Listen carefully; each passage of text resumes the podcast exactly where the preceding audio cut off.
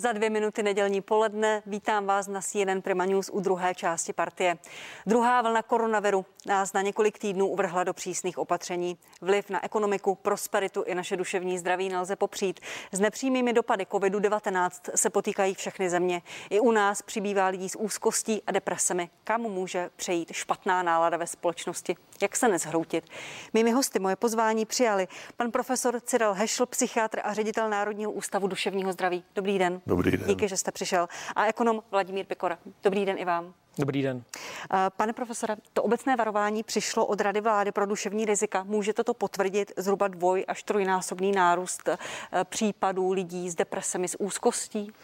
Já to potvrdit mohu dokonce velmi podloženě, protože Národní ústav duševního zdraví s chodou okolností v roce 2017 zahájil studii, která sledovala výskyt eh, hlavních duševních poruch nebo těch nejzávažnějších v populaci. Ta studie byla založena ne tak, že se sledovala statistika ve zdravotnické dokumentaci, protože tam se všichni nedostanou, ale byl to terénní průzkum s diagnostickým nástrojem, asi tak, jako se dělá průzkum veřejného mínění v reprezentativním vzorku, který byl velký, 3306 lidí.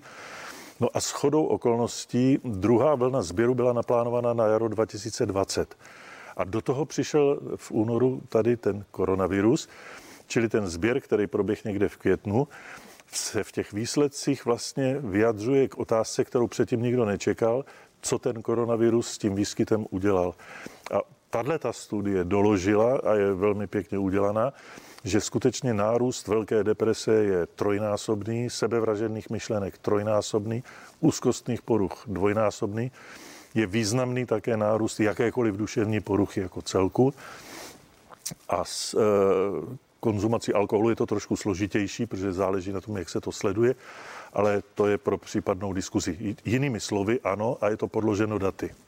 Co to lidi nejvíce trápí? Možná i z toho průzkumu, ale i z vaší, z vaší praxe psychiatrické. Je to ta nejistota, strach, je to ta nemoc samotná, je to ten příval informací, které se, které se na nás valí, často protichůdných?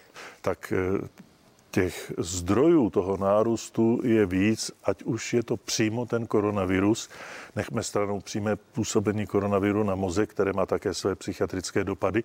O tom teď svědčí mm-hmm. zase jiná studie z Lancetu, která ukazuje, že 20, pro zhruba 20% těch, kteří prodělali tu koronavirovou infekci, tak se u nich následně v několika týdnech až měsících objeví právě psychické poruchy typu depresí, eh, úzkostných stavů, ale také zvýšené riziko rozvoje demence a také duševně nemocní jsou naopak náchylnější k tomu, aby tou infekcí onemocněli. Tak tohle necháme-li stranou, tak dalším zdrojem je obava z té infekce, tedy úzkost a strach, že onemocním a co bude se mnou a s dětmi a zda se uživím. Ale významným zdrojem jsou ta restriktivní opatření. To znamená izolace. Izolace, která vede k opuštěnosti. Opuštěnost je rizikovým faktorem pro rozvoj deprese. Deprese je rizikovým faktorem pro rozvoj sebevražedného myšlení. Izolace zvyšuje e, v případě malých sociálních skupin, jako jsou páry, rodiny, takzvanou ponorkovou atmosféru a to zvyšuje výskyt domácího násilí a zároveň to koreluje se zvýšeným s nárůstem domácího pití. Tohle to se zase ví proto, že se sleduje nárůst volání na různé linky pomoci a linky důvěry a problémů, které ti e, volající řeší. Čili když si tu mozaiku takhle pozbíráme, tak to můžeme všechno propojit. A stručná odpověď na vaši otázku je, že za to může jak obava z koronaviru jako takového, tak z velké části dopad těch restriktivních opatření, která jsou silně patogenní. No a že to můžeme propojit i e, s celkovou společenskou, psychosociální a ekonomickou situací. Proto se ptám ekonoma Vladimíra Pikory. Já, když jsem četla váš komentář na toto téma, kde jste se zamýšlel nad špatnou náladou ve společnosti těmi ekonomickými, eh, často drakonickými dopady. Napsal jste, nebojím se ani korony, ani ekonomiky, začínám se bát té špatné nálady ve společnosti, bojím se, čím to skončí. A puste si tam, že byste chtěl vědět, co na to pan profesor Cyril Hešl. Když ho posloucháte, jak to může skončit a co to může zastavit? No to ukazuje, že spotřebitelé se budou bát nakupovat. Ale lidé budou nakupovat jenom to, co je nezbytně nutné, budou se vyhýbat obchodům, ta růžka je bude děsit, budou se toho bát, bude jim to nepříjemný, budou se bát, že něco chytějí, budou se bát, že, že přijdou o práci, budou tím pádem taky víc šetřit, nebudou utrácet. A to je v naší ekonomice, která je založena na tom, že všichni neustále utrácíme eh, ohromný průšvih. Takže eh, co bych teďka chtěl od politiků slyšet je, jakýmkoliv způsobem zlepšit náladu ve společnosti. Dokud budou lidé vystresovaní, bát se, nebudou chodit ven, tak to prostě to není cesta. A my víme, že ten vir tady bude na dlouho, že to není jako otázka eh, několika měsíců. Takže jednoznačně, co potřebujeme, je lepší sentiment. A ten sentiment v tuhle tu chvíli ve společnosti je šílený. A já očekávám, že až teďka opadnou ty, ty opatření a budeme zase moc chodit do restaurací a podobně, tak eh, se budeme postupně vracet do normálu. Ale na ten původní, do té původní situace se jen tak nedostaneme, protože právě, jak říká, jak říká pan profesor, mnoho lidí bude mít najednou nový psychické problémy, a určitě to přijde s nějakým spožděním a my nevíme, jestli ještě náhodou nebude těch, eh, těch lockdownů více. Takže já se bojím, že ten návrat bude velmi složitý a proto bych byl velmi rád, kdyby ty epidemiologové víc hleděli i na to, co říkají psychiatři, protože tohleto, tohleto tady zůstane velmi dlouho. A nový pan ministr Jan Batín, který tady seděl před vámi, představil minulý týden tabulku PES, která je v ní velmi podrobně popsané, jak se bude co otevírat a za jakých podmínek. Zhoršilo nebo zlepšilo to naopak náladu lidí, pane Pekor? Já si myslím, že to je, to je to, to, jako představa, že bude neustále někdo sledovat, dneska se smí jít dneska je na psovi taková a taková hodnota.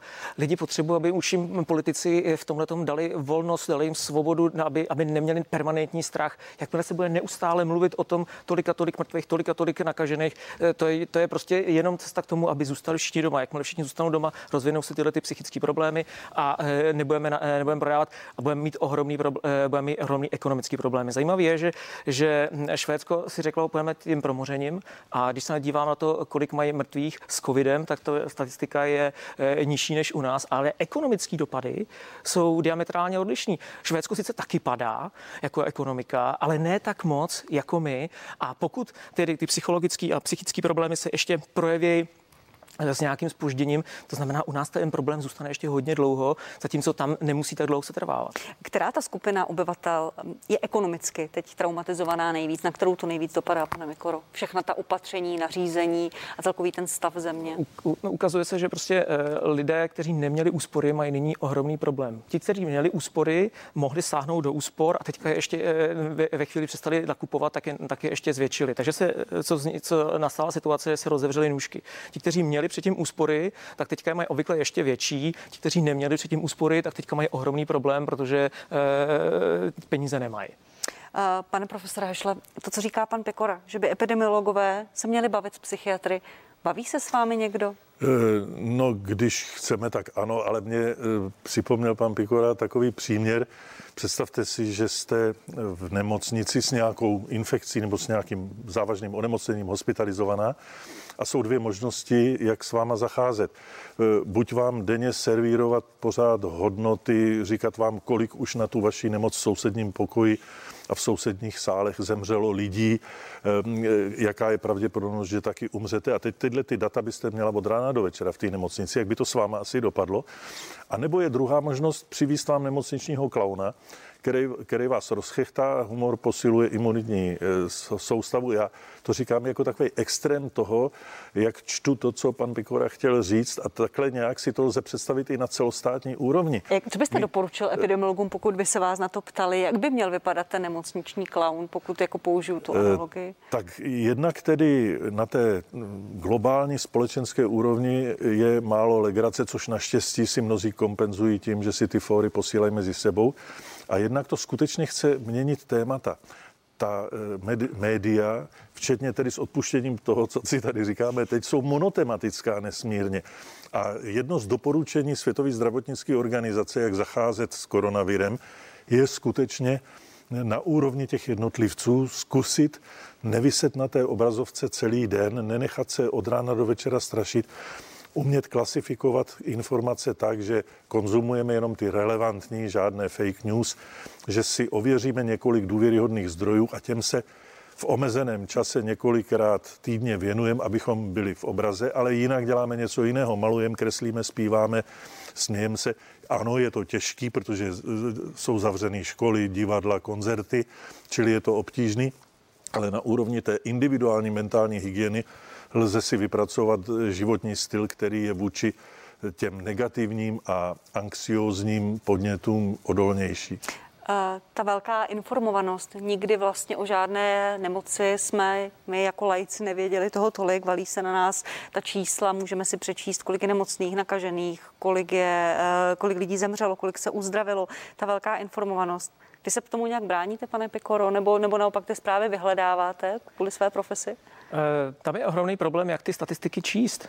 Eh, ono se totiž ukazuje, že máme třeba statistiku Českého statistického úřadu, která přichází s nějakým spožděním, pak mám eh, statistiku z Ministerstva zdravotnictví a další. A najednou se ukazuje, že je to dost problematický. Já když se dívám na tu oficiální statistiku ČSU, tak ta v tuhle tu chvíli říká, že máme podobný počet mrtvých jako v roce 2018, tak to říká, že vlastně není, není čeho se bát. Když se podívám na ty zdravotnické statistiky, tak ty už najednou varují, protože ty jsou zase jiný.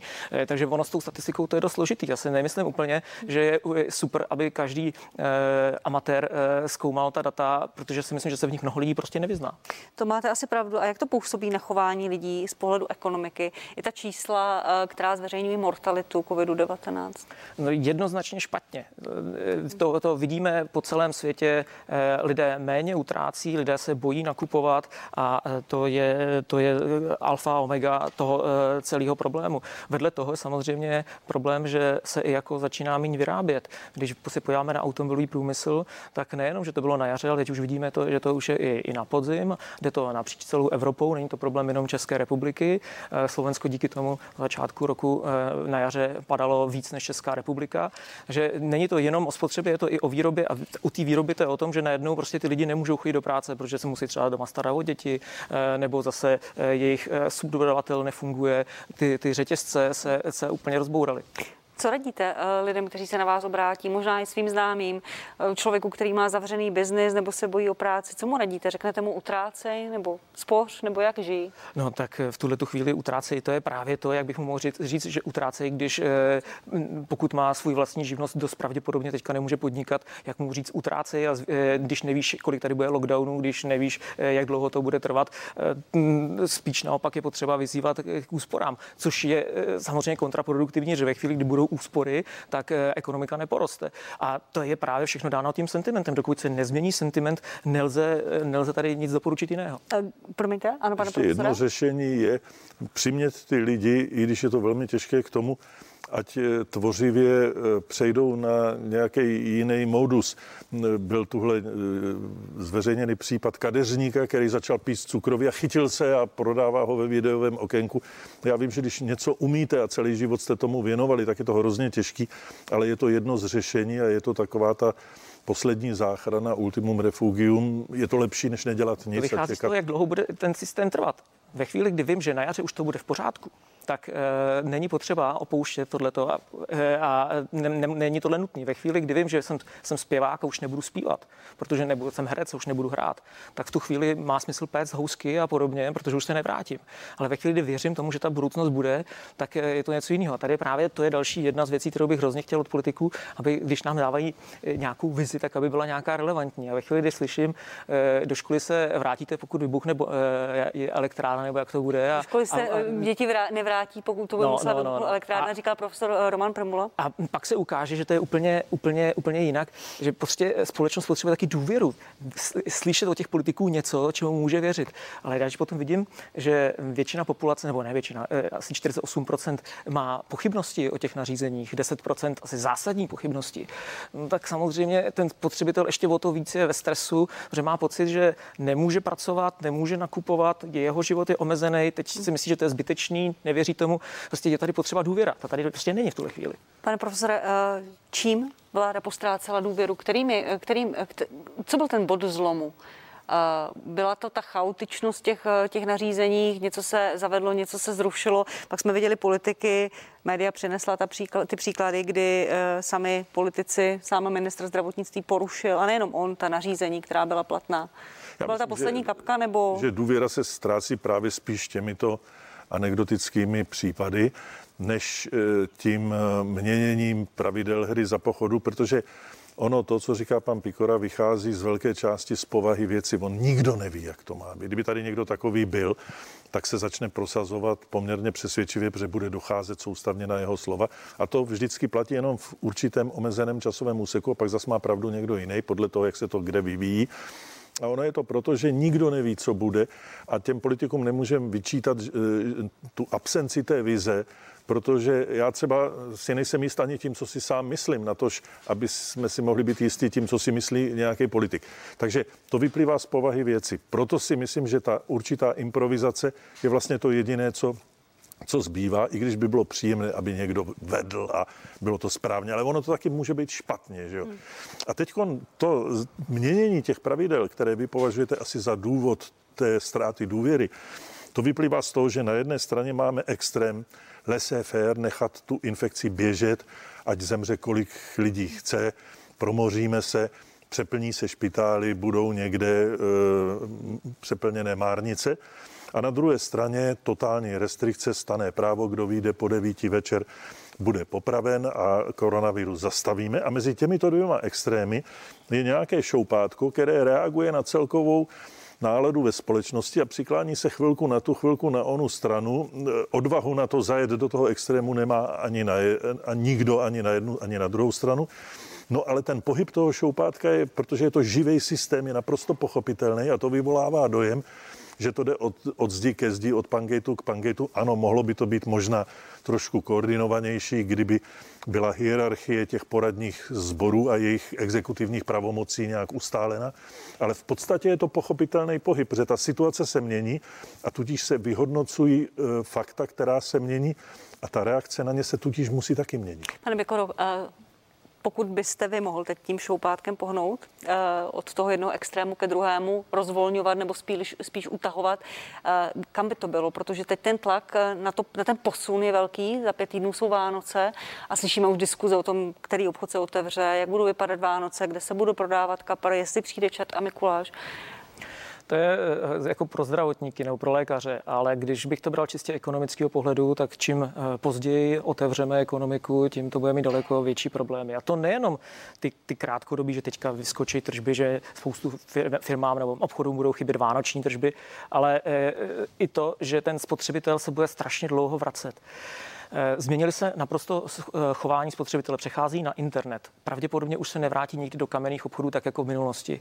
Máte na to odhad procentuální, kolik lidí už nikdy nepůjde do obchodu Myslím a bude to online? Si, že to záleží čistě na tom, jak dlouho to právě bude trvat. Jakmile budeme se rychle vracet do normálu, jakmile řekneme, dobrý, opouštíme tohle, tak ty kamenné obchody mají ještě šanci.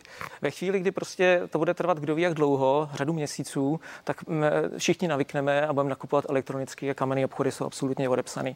Takže ten spotřebitel se hodně změnil. Mě to hodně připomíná tu situaci, která je e, popisovaná na trhu práce. Jakmile někdo dlouhodobě je bez práce, složitě se na trh práce vrací. Ztratí takový ty základní návyky.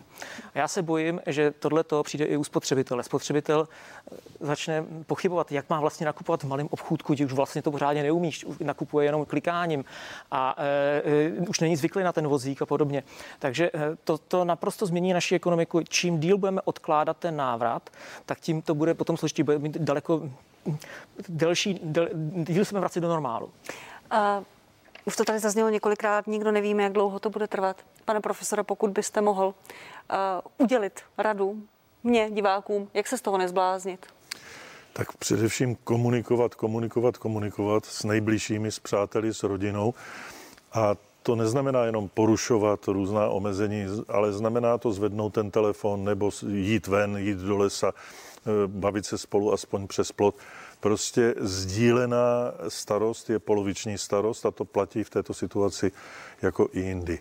To je jedna věc. Druhá věc, skutečně třídit informace, které na sebe nechám působit a nepodléhat konspiračním teoriím, fake news a, a různým paranoidním bludům, kterých je ten internet plný a opravdu si vybrat několik kvalifikovaných seriózních zdrojů a z nich omezeným způsobem v omezeném čase přijímat informace, kterými se udržují up to date, ale zároveň nepodléhám panice. No, eh, hlavní věc je umět střídat eh, žánry, kterým se věnuju. To znamená nevěnovat se celou dobu jenom covidu, nevěnovat se celou dobu jenom tomu, že jsem zacyklen v nějaké distanční výuce a co budu s dětmi a tak, ale dělat také přece jenom to, co vždycky jako koníčky, sport, běhat, aerobní pohyb. Pohyb na čerstvém vzduchu je v této situaci dvojnásob doporučení hodný než kdykoliv předtím, protože jednak působí antidepresivně, jednak je to kardiovaskulární prevence a jednak je to skutečně e, psychologický nástroj ke kanalizaci těch negativních emocí. Ví to každý, kdo pocítil takový to endorfinový blaho, když někam vyleze. Čili to jsou takové ty, no a pak samozřejmě humor. Za A humor, za B humor. E, jako příklad by mohla sloužit e, k úlevě otázka, maturitní otázka distanční výuky matematiky, Eh, jestliže je jeden eh, zákazník v obchodu na 15 metrů, tak obchod, který má 40, 450 metrů čtverečních, kolik do něj smí vstoupit zákazníků? 30. A kolik smí vstoupit pasažerů do autobusu, který má 30 metrů čtverečných? A to je za domácí úkol. Děkuji vám za to, děkuji vám za radu i za úkol. Pane Pikoro, pokud jsem se pana profesora ptala, jak se nezbláznit, tak jak to ekonomicky přežít, jak se nezhroutit? A za to vůbec? To myslím, že neexistuje jednoznačná odpověď pro, pro každého. Jinak to má zaměstnavatel, jinak to má uh, podnikatel, jinak to má uh, zaměstnanec, jinak úředník. Mm, myslím si, že to vůbec takto, uh, takto nelze říct. Myslím si, že všichni musí neustále myslet na zadní kolečka. Když budou myslet na zadní kolečka, tak myslím, že jsou zabezpečeni. Ve které té skupině bude nejvíce těch, kteří to úplně, kdybych to řekla velmi lidově, nedají? Budou to podnikatele, Záleží na segmentu. Myslím, že když má někdo restauraci, tak určitě má ohromný problém. Myslím si, že mnoho restaurací to nedá. Ne z toho důvodu, který tady nedávno říkal odborář, ale prostě z toho důvodu, že prostě neměl dostatečnou rezervu. Pak to nedají všichni ti, kteří eh, neměli v minulosti úspory, neměli větší příjmy. Ti všichni, ti všichni to nedají. Pánové, já vám děkuji za to, že jste byli mými hosty. Profesor Cyril Herschel, ředitel Národního ústavu duševního zdraví. Děkuji, že jste přišel, pane profesore. Taky děkuji. A ekonom Vladimír Pekora, i vám děkuji. Díky, naschanou. A za malou chvíli na CNN Prima News Party pokračuje. Budeme mít trochu jiné téma. Názorový duel na dění v Polsku. Ústavní soud tam ještě zpřísnil pravidla pro interrupce. Zakázali i v případě vážného poškození plodu. Usednou proti sobě zástupkyně České ženské lobby a zástupkyně Hnutí pro život. Za malou chvíli jsme zpátky. Děkuji Děkuji vám, že se díváte. Dobrý den, na CNN Prima News pokračuje partie. Tisíce lidí v sousedním Polsku protestují, nesouhlasí s rozhodnutím ústavního soudu. Podle něho odporuje ústavě možnost přerušit těhotenství v případě těžkého poškození plodu. Vyvolává to silné, rozporuplné reakce i v Česku a má své zastánce i odpůrce. Ve studiu vítám paní Zdeňku Rybovou z Hnutí pro život. Dobrý den, díky, že jste přišla. Dobrý den a paní Martu Smolíkovou z České ženské lobby. Dobrý den. Dobrý den. A i vám děkuji, že jste tady s námi. A dámy, Palsko zažívalo a zažívalo největší demonstrace odpádu režimu. Má to rozhodnutí soudu vaši podporu? Proč by žena měla nebo neměla mít možnost se rozhodnout, jestli donosí vážně poškozený plot? Paní Rybová. Vím, že u nás je situace jiná. Pokud jde o zákonodárství, Poláci se rozhodli, že dají do pořádku eh, zákon s ústavou a budou chránit nenarozené děti v celém rozsahu, to znamená i ty, které nejsou zcela zdravé nebo u kterých je podezření na nějaké onemocnění. Já myslím, že je na místě, abychom to jejich rozhodnutí respektovali, protože jde o demokratickou zemi, jde o člena Evropské unie. Toto zákonodárství je, je v kompetenci toho členského státu jako takového. Nám nepřísluší hodnotit eh, rozhodnutí eh, zástupců, kteří byli demokraticky zvoleni a vykonávají svou práci. To ani po vás nechce, abyste hodnotila rozhodnutí Polského ústavního soudu nebo polských zákonodárců. Měla by být žena takové právo nebo ne? Můžeme se na to podívat z té české perspektivy, protože opravdu ta Polska je asi, asi nám trošku vzdálenější. Tím, že jsou uh, víc křesťanští? Nebo... To myslím, že v tom nehraje roli, protože my třeba v rámci projektu, které děláme, potkáváme i katolíky nebo věřící, kteří se rozhodují a uh, ukončí těhotenství interrupcí. To myslím, že v tom jako nehraje velkou roli. Co v tom hraje velkou roli je určitě uh, jakási formovanost společnosti ve věci soucitu s těmi, kteří po naši pomoc potřebují. Když se podíváme na tu českou situaci, tak já se běžně setkávám v praxi s tím, že když žena třeba odmítne některé z prenatálních vyšetření nebo dokonce souhlasí s tím, že si ponechá dítě, u kterého je prokázána nějaká, nějaká vrozená vývojová vada, tak dostane červený vykřičník do své karty u svého lékaře a setkává se i s námitkami, že eh, tím, že porodí nemocné dítě, tak zatíží finančně, dejme tomu, systém zdravotního pojištění a vůbec jako celostátní výdaje vzrostou e, směrem v uvozovkách zbytečně k tomu dítěti a že to je vrchol nezodpovědnosti. A myslím, že že v tom je jako velký problém e, jakési mentality společnosti, která je nastavená na výkon, na dokonalost, na plné zdraví a vypadávají nám z toho ti nemocní, pro které paradoxně ale třeba sbíráme prostřednictvím DMS peníze na zlepšení jejich životních podmínek. U metra si koupíme sluníčko pro, pro, pro nemocné a podobně, ale vedle toho vlastně těm nenarozeným, kteří jsou včas odhaleni, eh, to právo na život upíráme. Já jenom podotýkám, že proti tomu rozhodnutí soudu, když argumentujete mentálním nastavení společnosti, rozhodují, eh, protestují v Polsku tisíce lidí, ale já se omlouvám, vy jste mi na tu otázku úplně neodpověděla. Mm-hmm. Měla nebo neměla by mít žena možnost eh, se rozhodnout, jestli přeruší těhotenství v případě vážně poškozeného plodu? Tu možnost má. Já myslím, že... A měla by jí mít nadále? Pokud to vztáhneme i na to, co se děje v Polsku, protože ta diskuze probíhá. I... Já myslím, že je špatně to postavit tu otázku jenom na, na tu uh, ženu samotnou, protože uh, to není jenom o rozhodnutí ženy. To dítě má taky otce, to dítě je platným členem společnosti. Uh, jestli mám nebo nemám dítě, není otázka jeho vývoje a jeho zdraví, ale vztahu k němu. A já si myslím, že, že bychom měli se snažit neseptát možná po, napra- po právu na potrat, ale možná po právu, po po jakémsi nastavení pomoci ženám, které si to dítě eh, chtějí nechat, ale ten tlak společnosti je obrovský. Protože většina potratů, které procházíme, máme v České republice a já se s tím opravdu setkávám v praxi u stovek žen ročně, tak je způsobená opravdu tím, že se ty ženy cítí osamělé a je na ně vyvíjen jakýsi nátlak různého typu a různého samozřejmě jak, různé intenzity. Ale uh, ty ženy uh, se obávám, že je velkou iluzí, že přicházejí k tomu výkonu svobodné většinou opravdu eh, je tam k tomu eh, eh, chirurgickému nebo chemickému zákroku dovede obava z budoucnosti, pocit opuštěnosti, pocit strachu z, z ekonomické stability rodiny a podobně. Paní Smolíková, měla by mít žena možnost se svobodně rozhodnout? Jak hodnotíte to rozhodnutí Polského soudu? Já si myslím, že by tu možnost měla a měla by za to i nést svou vlastní zodpovědnost. Tu zodpovědnost nemůže si brát na sebe stát eh, nebo katolická církev, protože je nutno říct tedy, že eh, celé to rozhodnutí soudu bylo vlastně motivováno původně dohodou. Při vstupu do Evropské unie katolická církev podpořila Polsko nebo polské politiky ke vstupu výměnou za to, že se ta opatření proti umělému přerušení těhotenství zostří. Takže konečně vlastně došlo k naplnění toho slibu ale vlastně ten zákon původní byl z roku 93, už tehdy tedy eh, byl velice přísný, nicméně mezi tím opravdu v Polsku dorostla další generace a eh, pro ty lidi to je něco, co je vlastně neprůchozí. Jednak samotná ta možnost, že ženy nemohou rozhodovat sami o sobě, ale pak myslím, že vlastně jim tam vadí i eh, ten vliv katolické církve, která by vlastně v dnešní společnosti, v dnešních moderních státech eh, je odluka církve od státu a neměla by ovlivňovat takovýmto způsobem vlastně veřejný a soukromý život. Pojďte prosím eh, na to reagovat, paní Dobová, na, na to, že vlastně církev zasahuje do, do svobodného práva ženy, na to, jestli může nebo, nebo nemůže porodit dítě.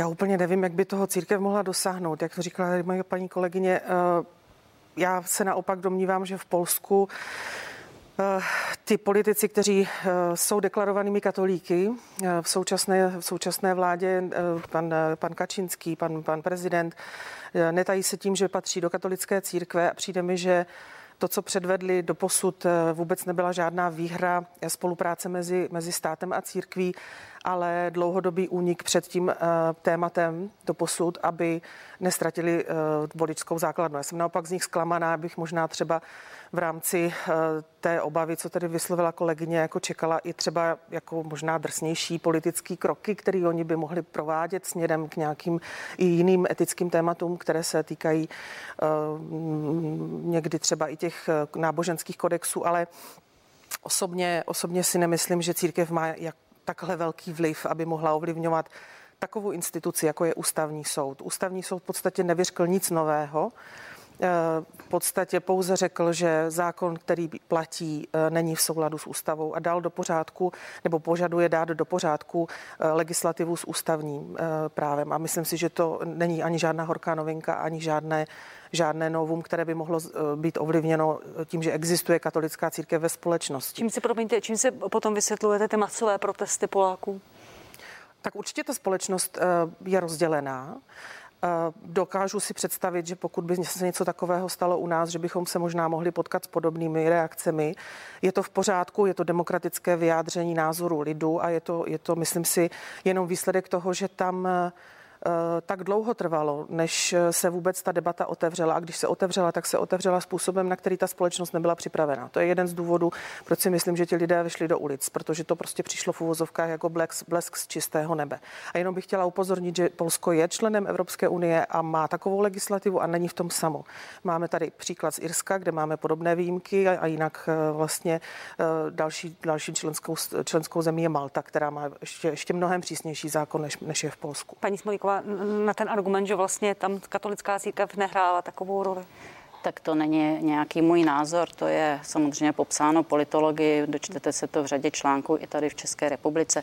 Takže myslím, že o tom není pochyb, ale e, já bych se spíš věnovala, jestli to je legální, nelegální, to tuto chvíli jedno. E, tam stát se snaží prosadit tedy takovéto opatření, ať už eh, ta cesta je jakákoliv a ten odpor, myslím, eh, že je evidentní. To není něco, či, co by si jako když vy říkáte, mohli dovolit. Tady je zjevné, že proto není v té společnosti žádná podpora a naopak to tedy té politické straně ubližuje, což svým způsobem můžeme být rádi za, za toto, ale podle těch výzkumů dneska mezi 70 a 80 procenty Poláků, včetně mužů, včetně starší generace, je proti tomuto rozhodnutí ústavního soudu. Ty důsledky totiž jsou velice tvrdé. Znamená to, že samozřejmě umělé přerušení těhotenství nezmizí nějakým zákazem, nějakou kriminalizací. E, to se nadále děje, děje se to nelegálně, jak v Polsku, tak v rámci takzvané potratové turistiky a e, doplácí na to především ty chudé ženy, které si to zpravidla nemůžou dovolit, ta potratová turistika, to znamená odejít někam do zahraničí, do země, kde to je legální, ta stojí samozřejmě ještě víc a e, to nahrává tomu, že potom ty chudé ženy podstupují nelegální potraty domácí s těmi anděličkářkami a to samozřejmě všechno tedy je velice rizikové. Takže ten výsledek není, že by potraty nebyly a nebude to tak. V dnešní společnosti, v dnešní Evropě a i v historii víme, že to je něco, co se bohužel tedy vždycky eh, dělo, ale přináší to nová, jako velice, eh, velice tedy těžká rizika.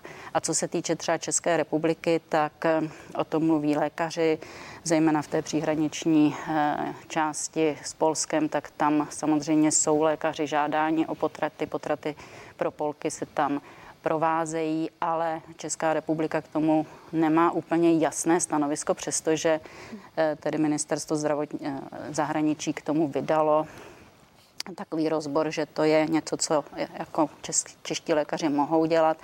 Přesto se obávám, že to, že někteří lékaři to považují e, za nemožné, nebo že nemůže tedy v České, České republice polský občan, polská občanka takýto zákrok Eh, pořídit, tak to zase povede prostě k nějakým, eh, nechci říct nekalostem, ale samozřejmě k určitému zdražování těch zákroků, znepřístupňování a to jsou zase další rizika.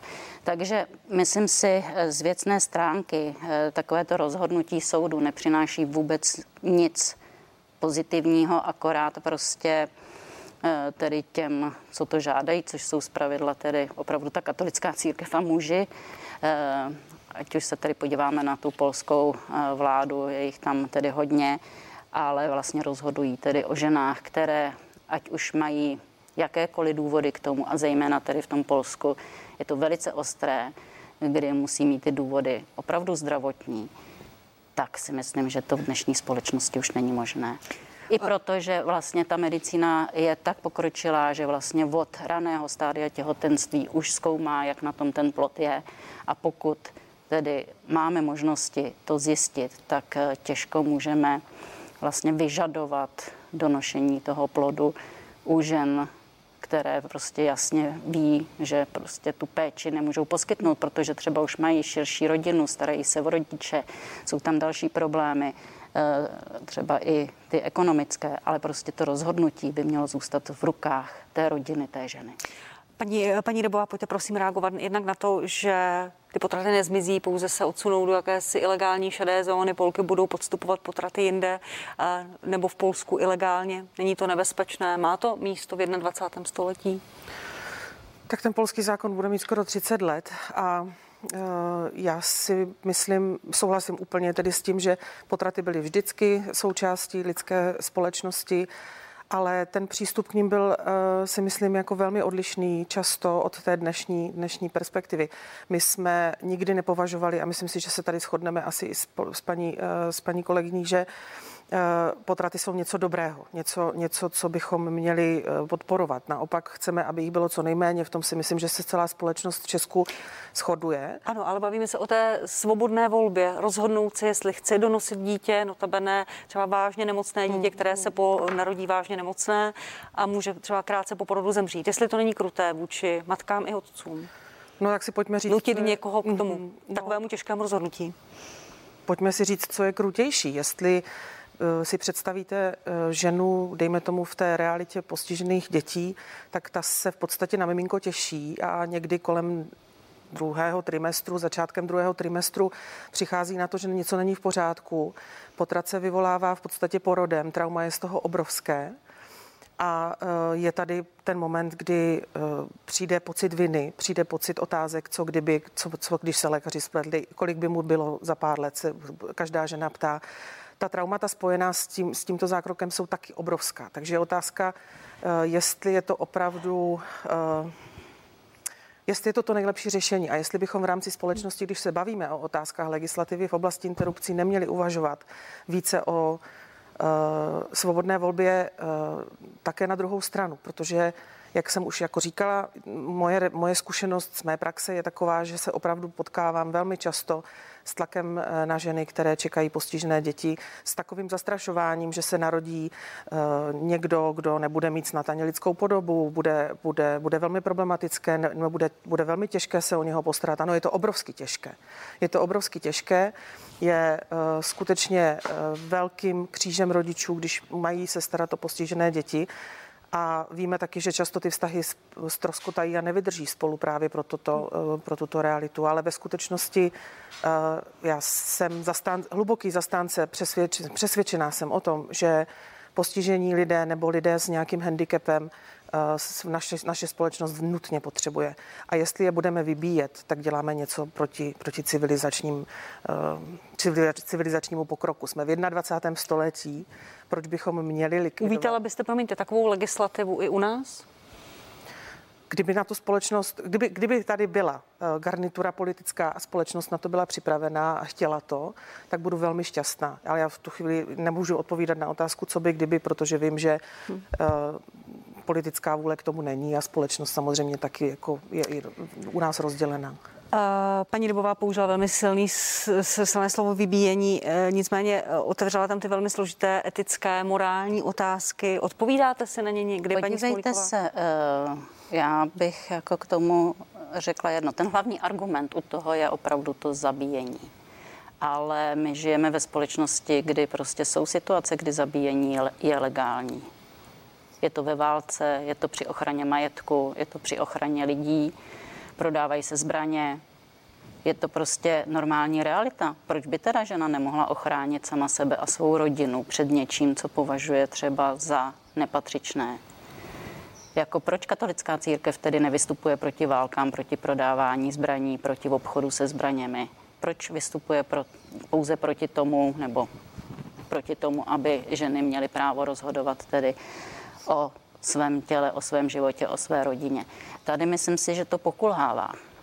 Jsou prostě situace v životě, neříkám, že to je dobré rozhodnutí, to jsou věci, kdy prostě člověk eh, vlastně ten čin nemůže být někdy dobrý, jsou z něho následky, ale prostě i Česká republika má vojáky, produkuje zbraně.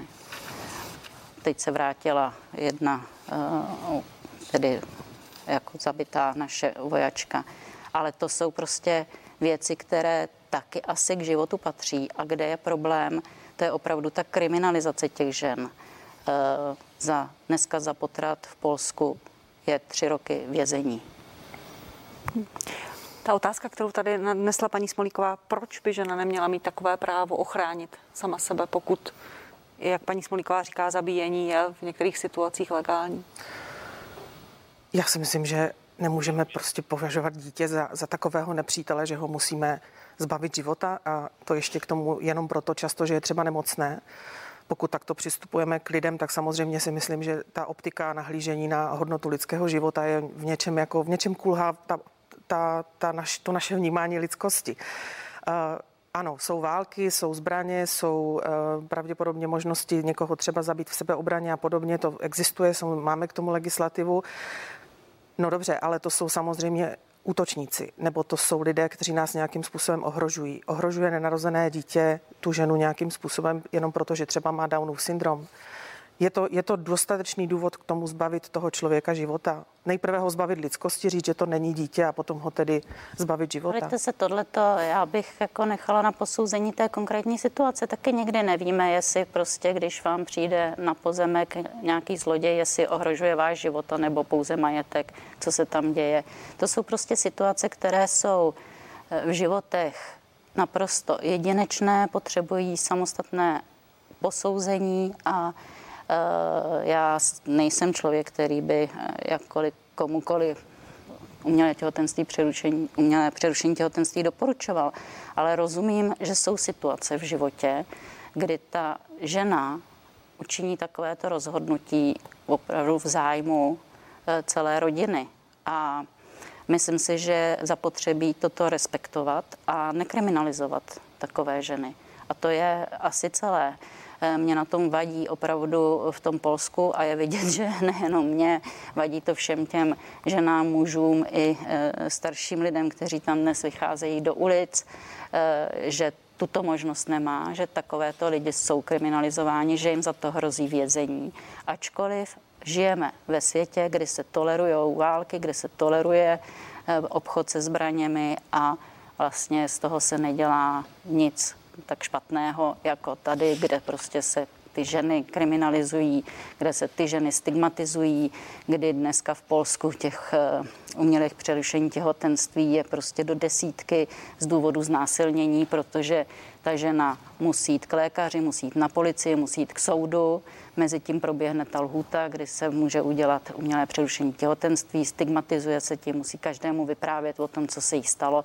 Takže radši tam ty ženy nejdou a radši prostě potom si to zařizují někde jinde, protože nevěřím tomu, že v Polsku je pouze 8 žen za rok, které jdou na potrat, protože je někdo zásilnil. To prostě statisticky v takové zemi asi nebude. Takže zvlášť v dnešní době, kdy už známe statistiky různého, tedy násilí sexuálně orientovaného, takže to by jako bylo velice tomu neodpovídající. Takže Promiňte, nechám eh, ještě reagovat paní Nebovou. Máme poslední dvě minuty. Paní Nebová, vy, vy rozumíte, když paní Smolíková říká, že by nikomu interrupci nedoporučovala, no pak vy rozumíte, že nám, které se jí podstou, eh, po, po, rozhodnou podstoupit a v jakých situacích ji třeba schvalujete? Vy z hlediska své, svého morálního nastavení a pravděpodobně i víry. Hmm. 50% klientů naší, našich projektů jsou ženy, které podstoupily potrat a vyrovnávají se s tím stavem a mají těžká traumata, která potřebují psychoterapii, potřebují doprovázení, potřebují léčbu, potřebují uzdravení. Eh, z tohoto důvodu taky patřím k těm ženám, které by nikomu potrat eh, nemohli doporučit, protože prostě vidím tu, vidím tu realitu. Stejně jako A je nějaká tu... životní situace, eh, při které máte to pochopení? Myslím Znásilnění, si... incest, ohrožení života ženy? U znásilnění eh, si kladu otázku, proč by měl trest smrti dostat eh, ten počatý tvor a ne ten násilník. incest a eh, poslední ještě možnost, která je i v Polsku možná, a to je ohrožení života ženy? Ohrožení života ženy není eh, de facto z morálky potratem, pokud se na to děláme z etického hlediska. Je to záchrana života ženy a skutečně lékaři v takových situacích přistupují k tomu případu, takže se snaží zachránit oba. Není-li to možné, tak samozřejmě o život přijde nenarozené dítě z principu většinou eh, z toho, že není dostatečně zralé na, na to, aby mohlo přežít. Ale nepřistupují, nepřistupují k tomu.